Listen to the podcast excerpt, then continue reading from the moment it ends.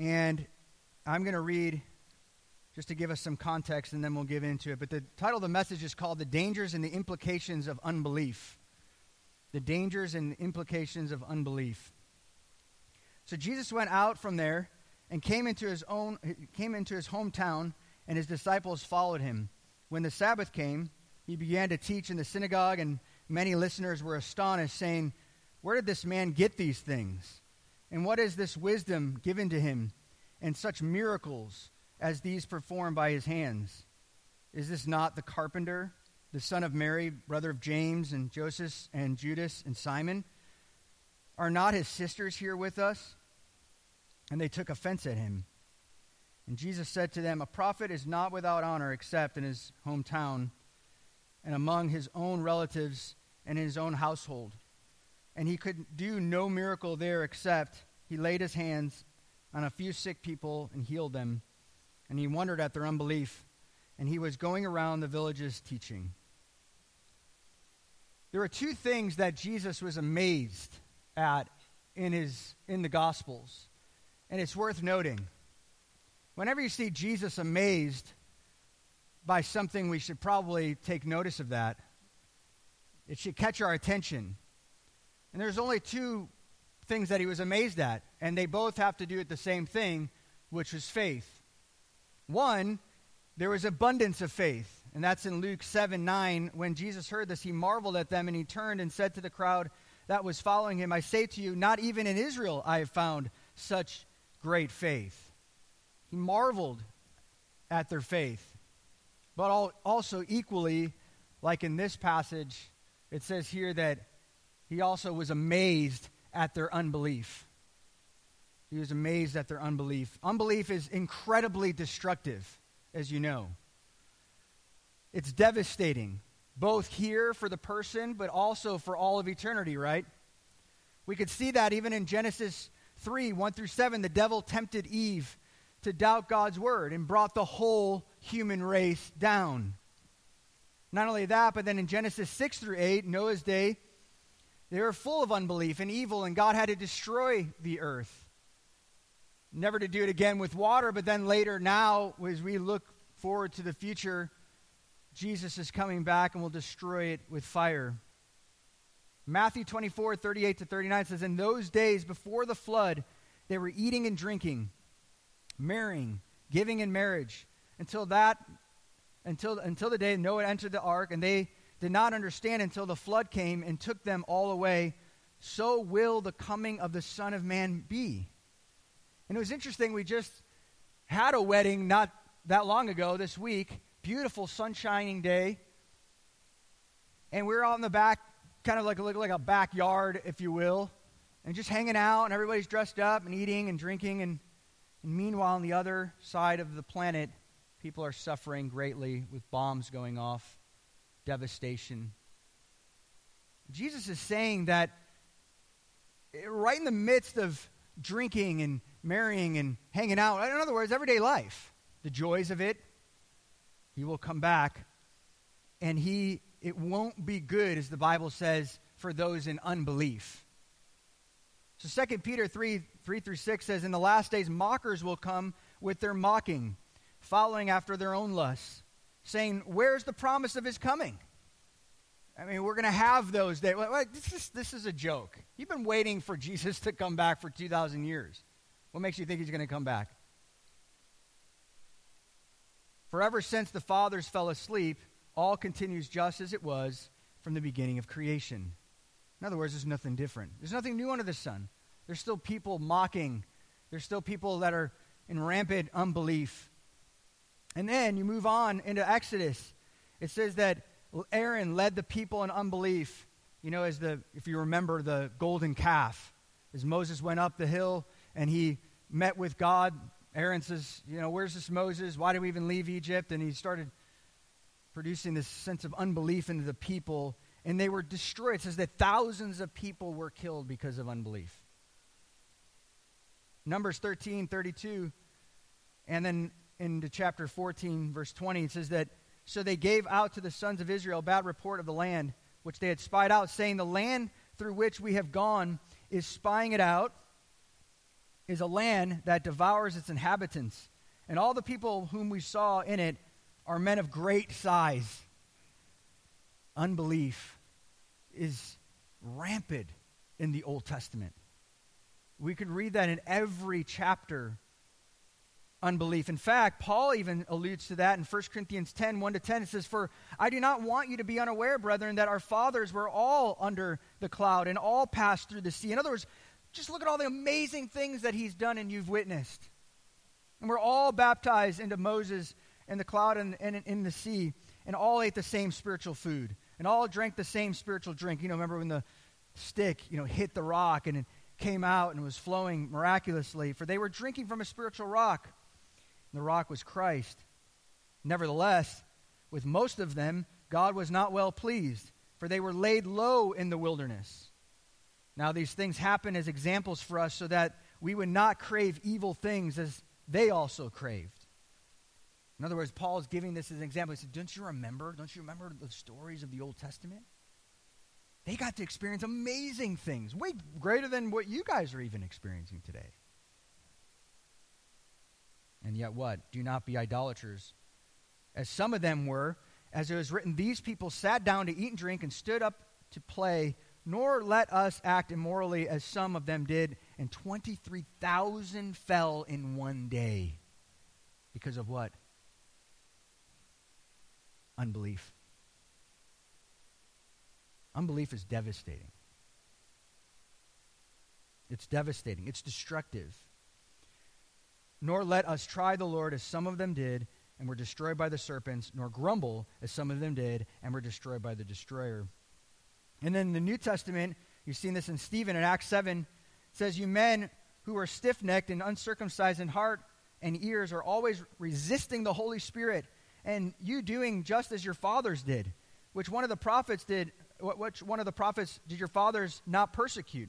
They killed those who were previously announced the coming of the righteous one, whose betrayers and murderers you have now become. You become just like them.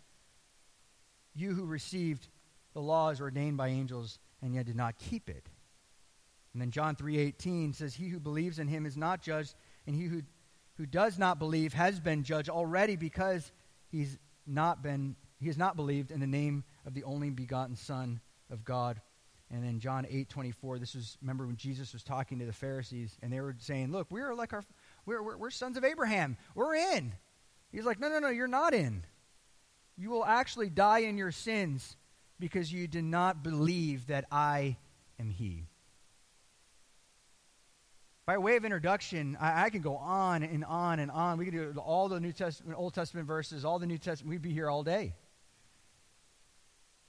But here's the point unbelief will destroy your life here on earth and the death to come, which is the Bible describes as hell.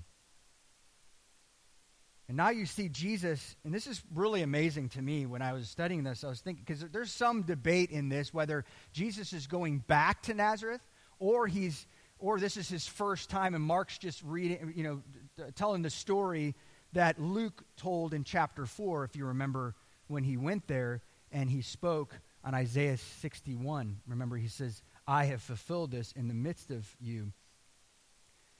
But many would say, and I would agree with that, that this is his second time back, and he's bringing his disciples this time because he wants them to see the devastating effects of unbelief. He wants them to see for themselves.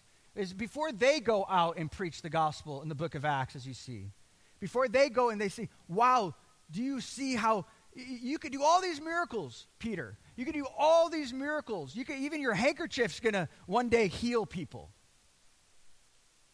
And yet, there's going to be people that put you in prison.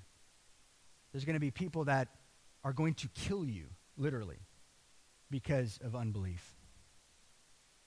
And so, Jesus finds his way back to Nazareth, and you find the context of that for the first visit in Luke 4, verses 14 to 30. I won't read all that, but he preached the gospel there.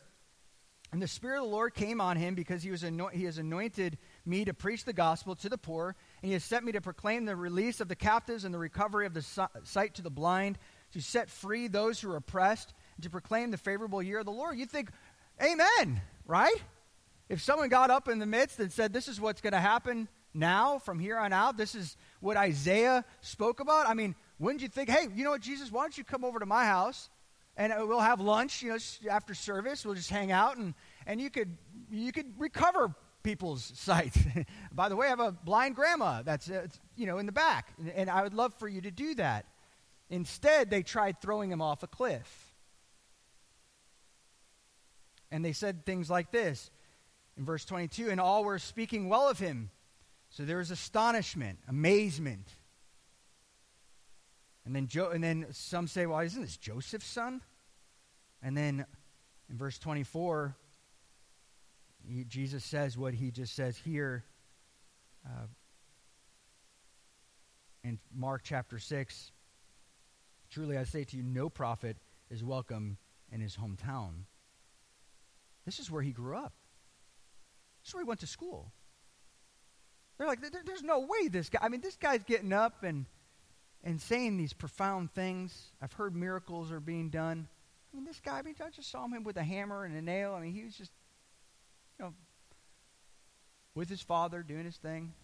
This isn't, this cannot be God. And in verse 28, all the people in the synagogue were filled with rage. And you could see this pattern even in the book of Acts. You could see this even as a pattern as you go out and share the gospel on campus, right? People are like, wow, that's pretty cool." I, I mean, that that's interesting. And maybe if you if you're you're sharing the gospel and you're sharing a kind of a nuance or a passage of, of scripture and you're explaining it, and they're like, "Wow!" I mean, that's that's pretty amazing. I love that. You know, I mean, they may not make a decision, but they're certainly amazed. And then some of them are, you know, maybe saying, uh, you know, I, am not sure. I'm, I'm not sure I really buy in that Jesus is God. I know he was a really nice man. One, uh, you know, back then, I, I don't doubt that he actually existed, but he's just a man. Depending on who you talk to, depending on what religion background they come from, religious background. And then some people will just be ready to knock you off a cliff. And we're going to look at five characteristics of unbelief and warnings for all of us. Because I believe this is, even though, I mean, it, it, it's somewhat heavy, I believe at the end it'll be encouraging for all of us because we are going to differentiate between unbelief and doubt and something that we all have, something that we all struggle with. But I want to make something clear that unbelief is dangerous and it is damning. And we need to discuss it. We need to look at it a little bit more in depth because these same people that Jesus encountered are just like the people today. And so let's pick up in verse 2. So Jesus is there on Sabbath. He goes in, he teaches again. It's amazing that they even invited him back. You wonder, like, hey, do you remember the last time I, I, I, got up and taught? I mean, I'm not sure if you want me here again as a guest speaker. um, but they want him to come back and they want him to preach. And so he does. And it says here in verse 2, it says, many listeners were astonished. And so, point number one is that Unbelief causes people to be amazed but not impressed. To be amazed but not impressed. That's important. Because sometimes we can miss the true teaching of Jesus. We can miss what the miracle actually points to. We can miss what, what that profound, mind blowing, as it says here in the Greek, ekblaseo, it just means to blast. It means to be mind blowing. Wow. I mean, they were like, you know, when you, you get uh, you know, some of these guys, uh, maybe if you've been to a Ligonier conference or uh, some of these profound theologians as they're maybe discussing the Trinity or they're discussing some, some uh, understanding of salvation or a deeper understanding theologically, like, wow, that's just I mean, it, you know, there's some there's some teachings as like stand up and let's go change the world, and I feel uh, I feel challenged. I, I feel like I, I want to live this better, and some are just it, it just hits the heart. Think, wow, that's amazing. That, that that just touched my heart. That's incredible. but it doesn't change you. To be amazed, to come here Sunday after Sunday after Sunday, and to simply just be amazed does not bring transformation. In fact, I mean, this was happening all the time. Matthew 7 28 to 29. When Jesus had finished these words, the crowds were amazed at his teaching, for he was teaching them as one having authority and not as their scribes. In other words, this guy is not like these guys, these religious I mean, I grew up with these Sunday school teachers. Not like this guy. He's got quite an authority on his life. When he teaches, I'm listening. But we need to take that a step further.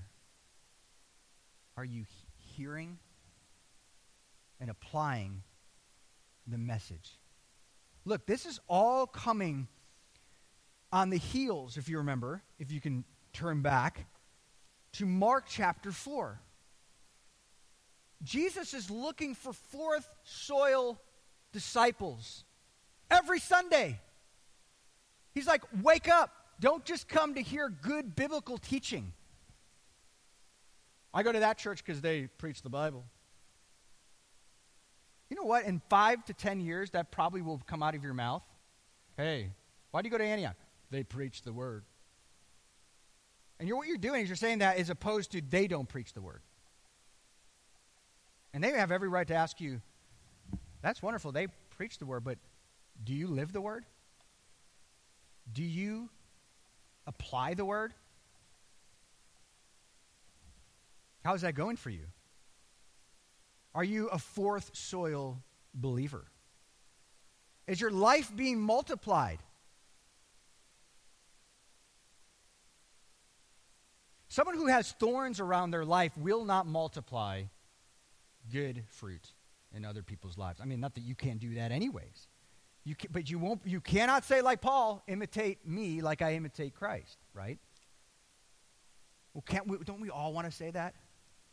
Don't we all just want to say like Paul with that kind of confidence? And we, we don't touch that passage with a 10 foot stick, right? We're like, nope, not even going there. I'll, I mean, maybe 10 years, I'll inch my way closer to saying that with any sort of confidence. But then he's doing all these miracles, right? I mean, you saw, I mean, you, you were with us. Uh, pretty amazing things like calming a sea. Who does that? I mean, next time you're on Royal Caribbean and there's a massive, you know, plates flying all over the place. Hey, calm. As one plate just knocks you in the face, as it should. No. You could pray, but not declare that this thing's going to stop. I mean, it's pretty amazing. raising a little girl from the dead. When was the last time you did that? And all of a sudden he walks, I mean, it, you know, heals a man, delivers a man from 6,000 demons. Nobody does this stuff. And that's the point. It's coming on the heels of this, and he's saying, I'm just amazed at unbelief. But I'm also amazed at faith. I'm amazed at faith. But I'm equally amazed at what you people saw. And yet you're still hardened. John 7, 15 to 16, the Jews then were astonished, saying, How has this man become learned, having never been educated? He's, as far as I know, he didn't go to the Jerusalem Theological Seminary right? I mean, he didn't go there. So Jesus answered them and said, My teaching is not mine, but he who sent me. I- I'm getting this stuff, like not from a book, but from the creator of the universe. That's my teacher, and I am the Word. This is a whole nother ballgame. People were amazed, but they weren't impressed. And because they weren't impressed, they were not impacted and therefore transformed. There's a way in which this works, guys. You come in, right? Or you listen online, or you listen to any teaching for that matter on YouTube, good biblical teaching. And sometimes we're more amazed by the man, aren't we? When's the last time you actually said this to a friend? Man, you got to listen to this teaching. It's changing my life in this way. Oh, no, man, this guy, he's like, oh, he's just amazing. And you just go on and on and on about this guy, this guy, this guy. That, that, that's more normal, isn't it? It's more normal. It's more human. We like to elevate man. That's natural. So the Bible also tells us often don't boast in man. He cannot change you. But God can. He can change you. Point number two, verse 3. Is this not, not the carpenter, son of Mary, brother of James and Joseph and Judas and Simon? Are they not his sisters here? And they took offense at him. We'll just deal with the first part of that. But those in unbelief, point number two is those in unbelief, are offended by the ordinary. They're not amazed nor impressed.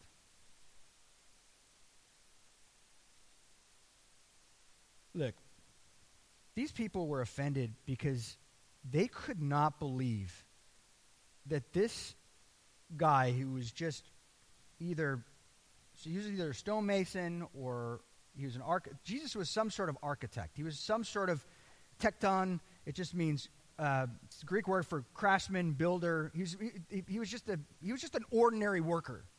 He could get more ordinary. It's just every day. that's what like. Is he not the carpenter? Is this not just a normal dude? Why we listening to this guy? Let's move on. We know who you are. We grew up with you. It's basically saying, look, there in every passage, you'll notice this, in every passage in the Gospels, someone is trying to come against Jesus in his divinity. They're trying to say, look, he's just a carpenter. In other passages, right, he, he's a demon, right? I mean, thankfully they didn't go that far in this one. But they did. They did. They just couldn't believe that he didn't have any theological training. He did no miracles. And this is, you know, too, you know, there's a lot of false stuff out about Jesus. You know, he did lots of miracles. You know, there's stuff you can read about, you know, when he's, he's doing those normal everyday stuff and maybe he's fishing and, you know, there's, he's like with his buddies, you know, like 10, 11, 12 or something. And he's like, look, watch this. You know, he does all these like miracles just to impress people. He didn't do any of those things. You know why we know that? From this passage. Because if he did, everyone would know he did miracles. So they wouldn't be like, "Isn't this not the carpenter?" They'd be like, "No, you know, well, well I know he does some miracles in the future, in the past. Maybe you know, maybe he's changed, whatever." No, no, he did no miracles until, until Cana, and so we could trust the word of God. He did nothing until that time. That was the time that he began to do his ministry, and so we know that. We know he was just an ordinary thirty-year-old man who walked on the scene who is now beginning to perform his ministry and then eventually die for our sins. In John 7, verse 5, not even his brothers were believing in him. Mark 3.21, if you remember last time, they, they said, like, this guy lost his senses. There's kind of an intervention. Hey, hey, Jesus, just, why don't we just go home? You know, a little cuckoo. And do you remember that passage? Chapter 3? Let's just the family was trying to help him out. You're kind of an embarrassment to me. His mom and dad are like, you know, and, and some say the reason why they called him son of Mary is because perhaps even Joseph had died, but it also could be kind of, in some sense, uh, derogatory or offensive. It, it, was kind of offensive to be called uh, by your mother's son. Uh, usually they would, you know, in, like you saw in Luke, it says, Isn't this Joseph's son? This was even meant to kind of stick a knife in him and sense it like, well, who is this? You're just the son of Mary, this woman. Basically, just casting doubt on who he was. You mean to tell me this guy can do all these miracles and he can't convince his family? How could he, how could he have all this following and yet his family, his mom and dad, and you know, his brothers and sisters, they don't want anything to do with him? That would be really convincing to make the argument that maybe perhaps this guy's a phony. So, what does Jesus do? What does he do? Does he perform more magic? More power? Does he up the ante? As you perhaps maybe see. I mean, look, I've been, I've heard literally people say, unless you do miracles, people won't believe. Wrong. It couldn't be more wrong. You don't need to see a miracle. These people saw enough. And Jesus is like, I'm amazed. if that guy won't convince him, I don't know what will, right? I mean, he didn't even, even say to Thomas later on, he said, Look, blessed are those who, who, who don't see any of this and believe, like you and I. What a blessing. You hear the word of God and you believe. Don't ever take that for granted. You know what? Jesus, with such humility, he didn't try to stir something up. When you go overseas and you're on campus and people reject you and they say, No, I don't really, I'm not convinced yet, then, then you honor that. You honor that. What I see here in Jesus is he didn't try to overpower them. I mean, he could have literally just said, like, voila, and then everyone just started levitating. Oh, who did that? Huh? Now you believe? No. They would never believe. That's not what makes people believe, guys. The gospel is clear that when the Spirit of God and is, is, is compared to a, the wind, wherever He wants to go and regenerate a soul by His grace, then they believe. You've got to get the ordo salutis correct. It's the order of salvation. Fancy way of saying that. Why is it so important? Because it isn't you that saves. You cannot save a soul. Isn't that humbling? The Son of God walked the earth and would not up the ante, would not play the game, would not perform the show. He wasn't a magician, he's God. He knew all the power he had. He created all those people that are laughing at him. He created the dirt that they're standing on. He p- created the canopy in which they live under the beautiful sun, sky, clouds. He created all that. He didn't have to, we don't have to try so hard. He just was, he humbly left. It says at the end of verse 6 wondered at their unbelief, and he went around teaching around the villages. Well, thankfully, we know at the end of the resurrection, resurrection the family did believe. In Acts 1.14, these all with one mind were continually devoting themselves to prayer along with the women and Mary, the mother of Jesus, and with his brothers. Isn't that amazing? Isn't that the grace of God? That's hope for us. That all those people that you're believing for, all those people that you're praying for, all those people that you're trying to reach, don't ever just think, okay, well, that, we lost hope. No, no, no. It's Acts 1.14. They didn't believe in, in John 7.5, and now they believe in Acts 1.14. And if that wasn't enough, then you turn to 1 Corinthians 15, 7. He appeared to James and all the apostles. And then in Acts 15, 13, you see James, the, the leader of Jerusalem. And then in James 1, he wrote that letter that we all love. And then Jude, the same, same brother, half brother of Jesus, he wrote the letter of Jude. They were not only just believers, but they were used mightily and powerfully by God. That's hope. We don't force the gospel on anyone, we trust God. Trust God.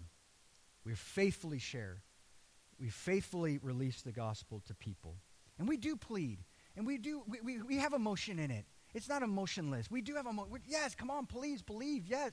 You do whatever it takes, but then you just, you don't manipulate. You walk away and you trust and pray. And then in verse 3, the last part of it says, And they took offense to him and in verse 4, Jesus said to them, A prophet is not without honor except in his own hometown and among his own relatives and his own household. And so those in unbelief, point three, those in unbelief will not only be ashamed of the message, but will also attack the messenger. They will attack the messenger. They will eventually, they will be amazed, but not impacted. They won't be amazed, and they won't be impacted. They, I mean, they're distracted. They're like, oh, is this, you know, a lot of times you see this in evangelism too. They're kind of distracted by you're talking about Jesus and they're talking about the Son, and it's like we're, we're talking about you know what are, what are we doing here? this is totally irrelevant to your salvation right now. Uh, You see that all the time, and that's what they were doing. Isn't this not the carpenter's son? Did you miss the point? Did you miss the point? And they did. That's what unbelief does. You miss the point. You miss the obvious. See, unbelief also escalates. Because listen, if you're a true unbelief, an unbeliever, you're in unbelief and you're staying there, you can't just stay at the level of ignorance. You need to attack. You need to attack the message, and you will eventually attack the messenger. Scandalon. It just means offense. It- It's, a, it's to put off, repel, to cause to stumble. It's rejecting a stone because of minor flaws. It's looking at Jesus like, you know, I like him, you know, I like this part, but that I'm offended with. I'm, mm, for that matter, I'm, I'm not interested. How many of you know that? There's so many people like that, right? They can't stay that way. But here's a warning for all of us. Here's what R.C. Sproul says Is Christ a scandalon for you? Are you embarrassed by him? Are you a secret service Christian? Not wanting anyone to know your real identity because you find that being identified with him is an embarrassment, a source of shame? Hmm.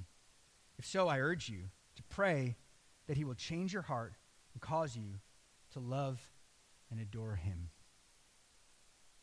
I urge you to do that now, as even you're listening. Lord, please help my unbelief. I have faith, but help my unbelief.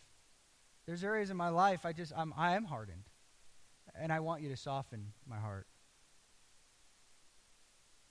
The prophet is not without honor except in his hometown. It's just another way of saying familiarity breeds contempt. You ever heard that phrase? Matthew Henry, a Puritan, says this familiarity in the younger years breeds a contempt. The advancement of one that was an inferior begets envy. And men will hardly set those among the guides of their souls, whose fathers they are, were ready to set with dogs of their flock. They just can't see that. I mean, th- these people were just like nothing, and then all of a sudden there's something. In such a case, therefore, it must not be thought hard. It is common treatment. It was Christ, and wisdom and profitable is profitable to direct to another soil. In other words, family's hard to reach. Aren't they? They know you. And if you were not like that from day one, especially in an, in an unbelieving household, or maybe like just a professing Christian kind of household but not living it out, sometimes those are even worse. And all of a sudden, you make them look bad because you're living for Christ and you're talking about Jesus and you're like, man, this is so awesome. I mean, why aren't you excited about this? Why aren't you as excited as I am? It's because familiarity breeds contempt. And that's tough. It's amazing how you're like a shining star with your friends here or people that don't know you very well. And people are like, wow, this is amazing. I love your life. And you're just like, man, I don't get that at home. I don't get that in my workplace. If I, you know, especially if you've worked there for so long, and then all of a sudden, now you become a Christian, and it's like night and day difference. It's like the boss may not be happy with that, even though you'll be more honest, making more money. It still makes them feel bad. It's a constant prick of like, hey, why don't you also give your life to Jesus? It's like, I don't know about that. When people cannot handle the truth and no longer can refute it, they begin to attack the messenger. So I want to warn you that maybe those days are coming. Those days have already arrived for some. But these are real. This is this is going to come. This is going to come. People will lose jobs in this church because of their faith. People will lose friendships. People will lose the, the, the maybe the closeness of family, you know, the rejection. John 11, 47 to 40, or 53 says, The chief priests and the Pharisees convened a council and were saying, What are we doing? For this man is performing many signs. This is after he, of course, raised Lazarus from the dead. It's a pretty big miracle. And if we let him go on like this, all men will believe in him. You know, this is a sense of envy. And I'm going to skip a little bit down here for the sake of time, but it says, Now, he did not say this on an own, an own initiative. Um, he was, uh, was sharing about the, this prophecy, and then uh, they began to uh, plan together to kill him because they didn't know what to do with him. It wasn't enough just to say, you know, we're just going to ignore that truth. We're just going to let them do what they do.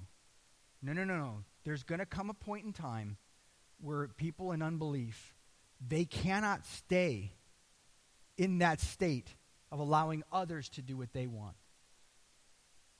They must attack the messenger.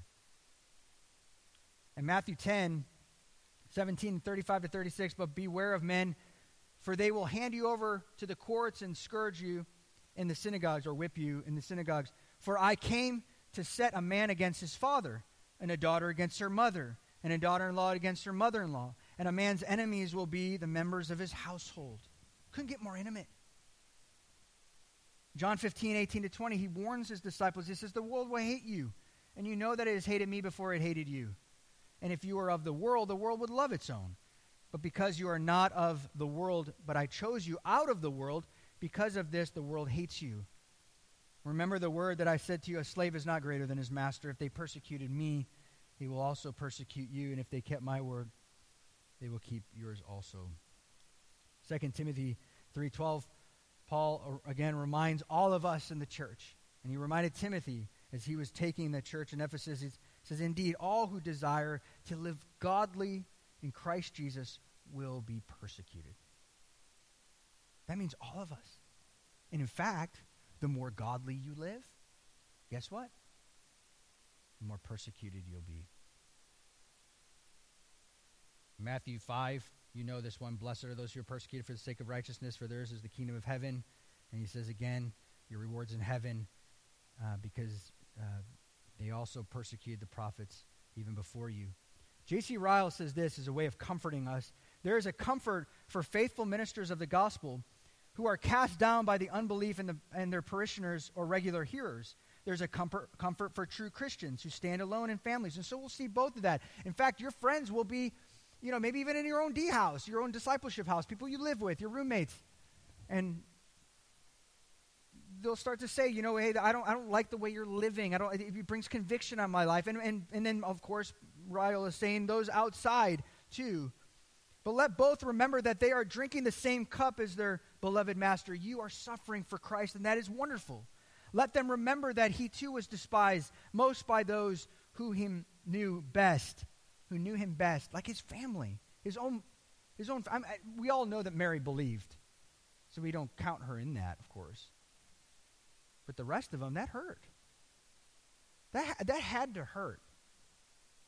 And don't say like, oh, it's just a half brother. That's why. No, no. Let them learn that the utmost consistency of conduct will not make others adopt their views. you're not going to, just because you're living right and because you have all the answers, it doesn't mean that everyone's going to just follow you.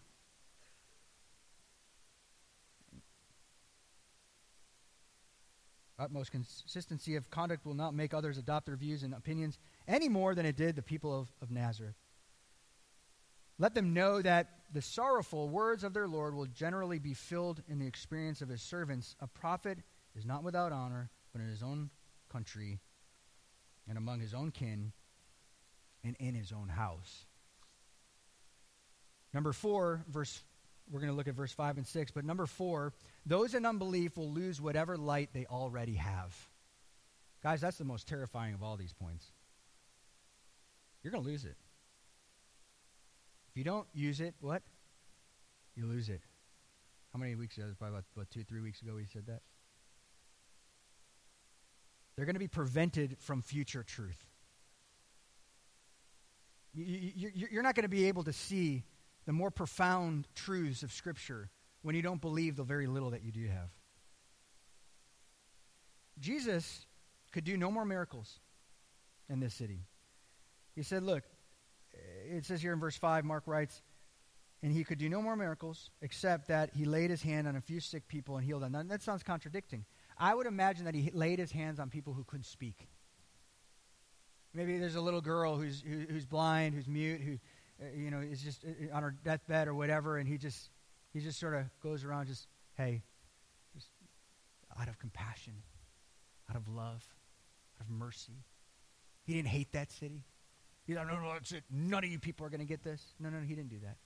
You know, God is incredibly patient, and that's also terrifying. Because you're like, wow, I got away with that scot free, woo! And, and you don't realize that maybe your dad, you know, clamped down on you right away, but that's not how God works. Sometimes that's even more terrifying. So Jesus, he did heal people that never expressed faith. And there's plenty of proof in the scripture. So all those little TV guys, you must have faith. You have to have faith. What? No. He healed people without faith because Jesus is incredibly merciful and loving. It's common grace. Whether they come to faith, and you remember the lepers, right? I mean, only one came back and said thank you. Where are the other ones? So, the purpose of miracles, as we know, and we've studied in the book of Acts, is to prove the message of salvation, to authenticate Jesus as the Son of God. But it's all ultimately the message in which Jesus came to preach because that is which saves people's lives. And so he's like, look, if the miracles are not working, if people don't even believe in the miracles, which authenticate the message, then it's probably best that I leave. And you know that what I love about this is that when you you have to see that persecution is a way to advance the gospel. It's a way to because otherwise we as humans we would get stuck and we would just keep fighting and we just keep going. And in reality, there's like five or six other cities that God has for us as a church. And so he wants us to maybe it's a neighborhood. Maybe you're like maybe it's a part of campus and you just keep going at it over and over. And it's like, okay, I, God's like, okay, I admire your perseverance. But you keep getting rejected. Maybe use that as an opportunity to go another part where they would receive you. Amen? so we need to think through these things. We need to do ministry like Jesus. this is why we're studying him to know him and to know how he ministered. All right, so another thing, too, is worth noting is that you can make an argument that he didn't do any more miracles there because of judgment, but I would say, according to Scripture, he didn't do any more miracles because of mercy. Because listen, when people know more information, the consequences are more severe. And so he says this in Matthew 11, 20 and 24. Then he began to denounce the cities in which most of his miracles were done because they did not repent. Woe to you, Chorazin! Woe to you, Bethsaida! For if the miracles had occurred in Tyre and Sidon, which occurred in you, they would have repented long ago in sackcloth and ashes. Nevertheless, I say to you, it will be more tolerable, tolerable in Tyre and Sidon in the day of judgment than for you. And you, Capernaum, will not be exalted to heaven, will you? will you descend to Hades? For if the miracles had occurred in Sodom, which occurred in you, it would have been, you would have remained to this day, or it would have remained to this day. Nevertheless, I say to you that it will be more tolerable, tolerable and uh, uh, for the land of Sodom in the day of judgment than for you. In other words, they saw way more, and they, they, they're going to have much more judgment because they're literally standing with the Son of God himself. And that is, that judgment's going to be unbearable. They had full revelation. Matthew 12, 12 39, an evil and adulterous generation craves for a sign, and yet no sign will be given to, to it but the sign of Jonah the prophet. In other words, these people might be saying in the back of their minds, only if he did one more miracle, I would believe. Have you ever met anybody like that? Maybe even on, on, on a college campus or uh, you know overseas when we would share the gospel. Show me. Prove it.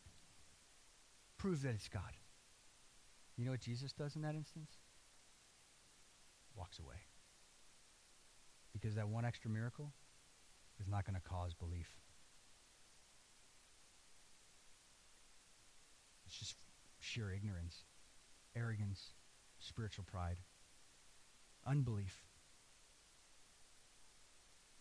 Unfortunately, that's the world we live in. But Mark 4:25 is so clear. Whatever little information that you do have, revelation, I should say, and you don't do anything with it, even this morning, right now as I speak, the revelation that you do have will be taken from you. And this is why we need to learn from this small little city of 500 people. We need to learn from it. There's something here for all of us. Don't you leave this place thinking, oh, I don't have any unbelief. I obviously came to church. That doesn't believe, mean belief. It just, you can hear, you can articulate, you can, I mean, that doesn't mean anything. J.C. Ryle says this We can never be too much on our guard against unbelief, right? Is the oldest sin in the world. It began in the Garden of Eden when Eve listened to the devil's promises instead of believing God's words, you will die. It is the most ruinous of all sins and its consequences. It has brought death into the world. It kept Israel for 40 years out of Canaan. It is the sin that especially fills hell. He that believeth shall not be damned. It is the most foolish and inconsistent of all sins. It makes a man refuse the plainest evidence, shut his eyes against the clearest testimony, and yet believes lies. Worst of all is the commonest sin in the world. Thousands are guilty of it on every side. Both the religious side and the non religious side. In profession, they are Christians, but in practice, they are really unbelievers. Is that who we are? They do not implicitly believe the Bible and receive Christ as their Savior. Don't harden your hearts, Hebrews 2 says. But if you hear it, believe. Believe. He goes on to say this Let us go on watching our hearts even after we have believed. Even if you have, even if you are a believer and you've walked with Christ for quite some time, listen. The root of unbelief is never entirely destroyed. It's always lingering. It's in our, the atmosphere. It's going through the news waves, the airwaves, I should say, right? Through YouTube, through articles, politicians, teachers. It's never entirely destroyed. We have only to leave off watching and praying, and a rank crop unbelief will soon rise and spring up. No prayer is so important as that of the disciples Lord, increase our faith. I don't know how many times I say that throughout the week. Lord, it's either in Mark 9, which we'll get to in, in 10 years, but the, he says, you know, Lord, help my unbelief. Help my unbelief. I believe. I mean, I believe, but help my unbelief. What did he do? He recognized that it was imperfect faith he recognized that there, there was just some, there's still a part of him that just, un, that just didn't quite believe at certain times because of trials and tribulations or circumstances. Or at times I pray, just Lord, increase our faith. You know, remember Luke 17, he says that. He's, he's saying, well, how many times do I need to forgive? I mean, that's all, I mean, just offended, offended, offended. And how many times do I have to forgive? Jesus is like, many, many, many, many times, unlimited amount. Oh, then you, need to help my faith a lot. Is that is that you? Uh, can you admit with your roommates, I don't have the faith for this? Can you tell your wife that? I'm weak in faith right now. Or is it like, yeah, I'm believing. Come on, man, I'm believing. And inside it's like, who you fooling? I mean, if Jesus' disciples could say, Lord, increase my faith, I, frankly, I think that's one of the most humbling things we've seen in Scripture, haven't we? It really is amazing. And number five, what is Jesus most amazed about in your life? Will he said at the end of the day, I'm amazed at your unbelief or your faith? What do I mean by that? I think Jesus was amazed at the faith of those who had no access, like you and me do. And access to what? In other words, when he was marveling at their faith, he was saying, I don't know how this guy would believe because of his background. This guy doesn't know, he's not come from a religious background. I mean, this guy knows nothing about me. And yet he believes? That's amazing. That must be the Father giving him faith. But he's equally amazed at the unbelief who have such access to the gospel. Like as you go through the mountain paths of South America, you see such religiosity and such unbelief. How do you have such amazing teachings and books literally flying off your shelves? I mean, libraries, YouTube video cues, multiple meetings throughout the week, life group, discipleship, teachings, crosses on every corner. And I'm just amazed at your unbelief. I, I just don't even understand that. You see what Jesus is saying, chapter 6 here? What's he amazed by in your life? What's he amazed by?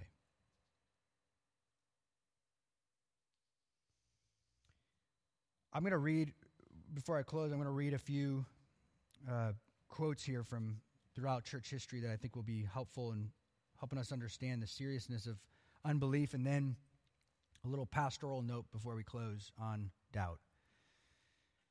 D.A. Carson, who's a New Testament scholar, he says this failure to believe stems from moral failure to recognize the truth, not from a lack of evidence, but from willful neglect or distortion of the evidence. In other words, it's willful. You have everything you need. You have, every, you have every reason to believe, but yet you're like, I don't want to. That's unbelief. Okay? And I want to differentiate this because I want you to go, to go home with either an affliction or comfort, which is really the goal of every service. Horatius Bonar, he says this There is nothing so hardening as unbelief. And one great reason for this is that there is nothing so deceitful. It does not look a great sin, nay, sometimes not like sin at all, but like modesty and humility. In other words, it hides. It says this it pretends to be jealous for God. How many, right? Yeah? To be conscious for personal unworthiness, to be unfit to venture on a hope of acceptance. We want to be accepted in our own church. We wouldn't dare admit our unbelief. Thus, it deceives. It actually hides itself in a sinister manner, lessens its own weak, wickedness, veils its hatefulness under the name of humility. In all these ways, it contrives to destroy faith, to cherish itself, and so harden the heart. John Owen, Puritan, said this 1600s For no sin whereof men can be guilty in this world is of so horrible a nature and so dreadful an aspect as in this unbelief, where a clear view of it is obtained in evangelical light. In other words, if you're going to church and you live in America and you have all this access and you still remain in unbelief, that is the most horrible of them all. You remember John or Matthew 7? You did all these things. And yet I never knew you. Charles Spurgeon says, We often talk of unbelief as it were an affliction to be pitied instead of a crime to be condemned. In other words, we pet it. We're like, yeah, okay, unbelief or pride, it's not so bad as like these other ones, sins. So, no, no, no. This one is to be condemned more than any of them because it's faith that pleases God, doesn't it? It's faith that saves. It's faith that moves mountains. And it's faith that you're able to overcome sin. Jerry Bridges, I, I believe, I, I, I, tried to research some that would bring more of a. I, I ended pretty much there, and I was like, wow, that's not hopeful. Um, in my study, like, well, go home. Thank you for coming. I thought about it, but then the Holy Spirit, in His kindness, said, You need to pastor my sheep. I agree. I want to. I want to. But Jerry Bridges says this there is a vast difference between a struggling faith and a stubborn unbelief. That's right. I think many of us are there, aren't we? We have this since we're struggling. We're, we're like that man that says, I, I believe, Lord. I, I, want to believe. I, help my unbelief. Lord, increase my faith. I need you. I, I can't live this alone. Right? And Henry, Henry Drummond, Drummond says this Christ never failed to distinguish between doubt and unbelief. Doubt is can't believe, unbelief is won't believe. Doubt is honesty, as we were illustrating, and unbelief is obstinacy. Doubt is looking for light, unbelief is content with darkness. I don't want to be content with darkness. I don't want to be fine with my stubbornness and okay and comforted there. Don't comfort me there. You should say that as a disciple, or right, or, and a disciple say, "Don't comfort me there. Don't don't. Oh, it's okay that you're. No, I, I don't want to stay there. And if you are that person, like I don't want to stay there, then you know you're His. And if you find yourself not really caring or being flippant about your unbelief, you're like, whatever, man, you know, we'll see what happens in the end. I'll throw the dice. I'll spin the revolver, just find out Russian roulette, and just figure figure out. Hey, look, I don't take the gamble. Don't do that. You know that's not how it ends. Don't be deceived. Charles Spurgeon, I think, says it right is that we took our sins and drove them like nails through his hands and feet. We lifted him high up on the cross of our transgressions, and then we pierced his heart through with a spear of unbelief. But I find that not necessarily hopeless, but hopeful.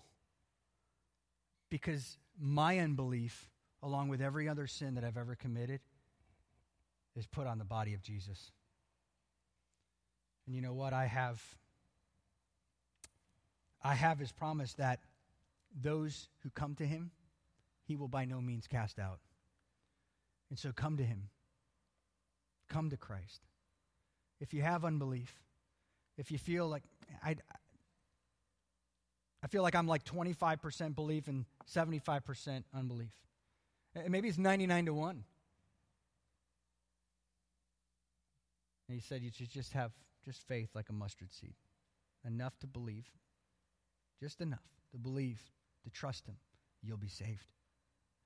And not only that, he will comfort you, he will move on behalf of your prayers. That's the God we serve. He will by no means cast out. That's the wonderful thing about church is, yeah, it's the Word of God is incredibly convicting and you know, like Martyn Lloyd-Jones says, you know, that's, that's why the psalmist keeps on saying, Hope thou in God, for I shall yet praise him. He reminds himself of who God is. That's what we need to do all the time, all throughout the day when we are in our unbelief. Oh, God, would you remind me again of who you are? Would you show me that you're the rock, you're the refuge, and I want to find myself in you? That's what we want to do. That's who we are as a people. We're people that, yes, we do struggle. We do struggle with doubt. Everybody does. Every strong believer even does. But we know who to go to when we have it, right? It's Christ, the author and the perfecter of our faith, who the joy set before him endured the cross. So, Father, thank you that you are an example, but you are someone we not only just look to, but we, we have faith in And we trust you that you had great faith to go to the cross. You had no doubt you were perfect, unblemished lamb, spotless. And you took our place at the cross. And you exchanged your faith, your perfect faith, and you gave that to us. And for our imperfect faith and really even our unbelief. And so, Father, we pray that you would, you would give us faith, increase our faith. Not some sort of mysti- mystical kind of faith, like faith in what? Belief in you, Jesus.